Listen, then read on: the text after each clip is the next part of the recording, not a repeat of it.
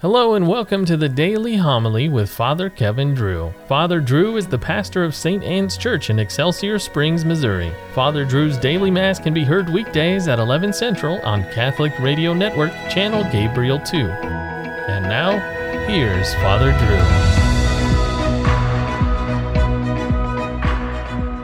Drew. A reading from the letter of St. Paul to the Romans, sisters. I consider that the sufferings of this present time are as nothing compared with the glory to be revealed for us. For creation awaits with eager expectation the revelation of the children of God. For creation was made subject to futility, not of its own accord, but because of the one who subjected it, in hope that creation itself would be set free from slavery to corruption, and share in the glorious freedom of the children of God. We know that all creation is groaning in labor pains even until now.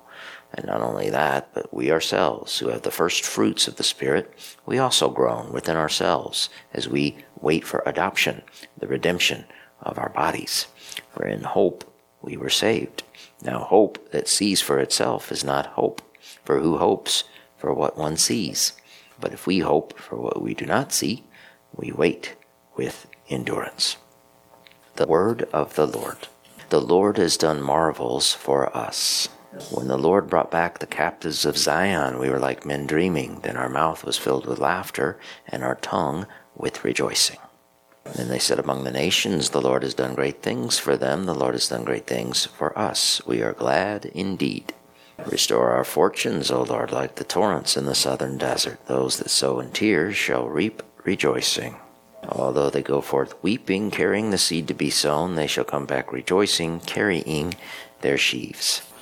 The Lord be with you. Reading from the Holy Gospel according to Luke. Jesus said, What is the kingdom of God like? To what can I compare it? It is like a mustard seed that a man took and planted in the garden. When it was fully grown, it became a large bush, and the birds of the sky dwelt in its branches. Again he said, To what shall I compare the kingdom of God? It is like yeast that a woman took and mixed in with three measures of wheat flour until the whole batch of dough was leavened. The Gospel of the Lord. Who hopes for what they see? A good question from St. Paul. We hope now for what we do not see. Why do we hope? Well, because in the verses just before today's passage, St. Paul wrote that all who are led by the Spirit are children of God. We did not receive the spirit of slavery to fall back into fear. We received the spirit of sonship.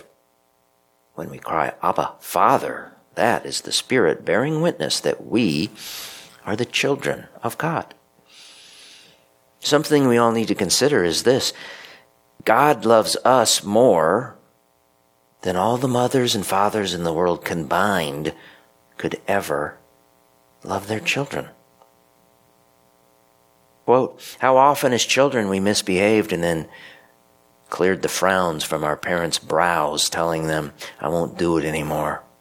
That same day, perhaps we fall again, and our father, with feigned harshness in his voice and serious face, reprimands us while in his heart he is moved realizing our weakness and thinking, poor child, how hard he tries to behave well. So there is cause for our hope. In the meantime, all creation groans in labor pains due to sin and the consequent suffering that is a result of sin. But the sufferings of the present time are nothing compared to the glory to be revealed in us. And so St. Cyprian asks, who will not strive to attain so great a glory by making himself God's friend, to receive divine rewards after the pains and sufferings of this life?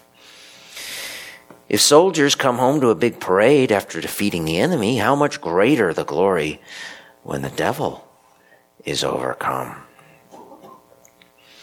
Modern man is so lost today, he no longer understands that there is an enemy to defeat. He then could care less about any future victory parade. Suffering then for him becomes a curse, and he becomes a slave of sin instead of a slave of Christ. Well, the rest of us need to understand sin and suffering are realities in this fallen and very temporary world. We can combat the sin and joyfully accept the suffering, or we can be a slave to sin and try to escape the suffering. Which path is realistic? Which path leads to happiness and spiritual rewards, not just in the next life, but in this one? Listen to St. Cyprian. A spirit secure in these supernatural thoughts stays strong and firm and is unmoved by the attacks of demons and the threats of this world. These are the thoughts we should have the thoughts of seeing God face to face. If persecution finds soldiers prepared in this manner, there will be no power capable of overcoming a spirit so equipped for the struggle.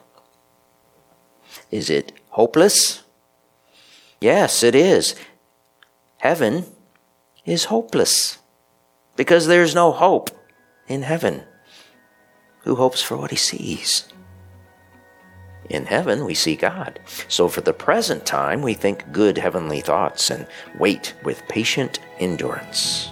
For in this hope, we are saved.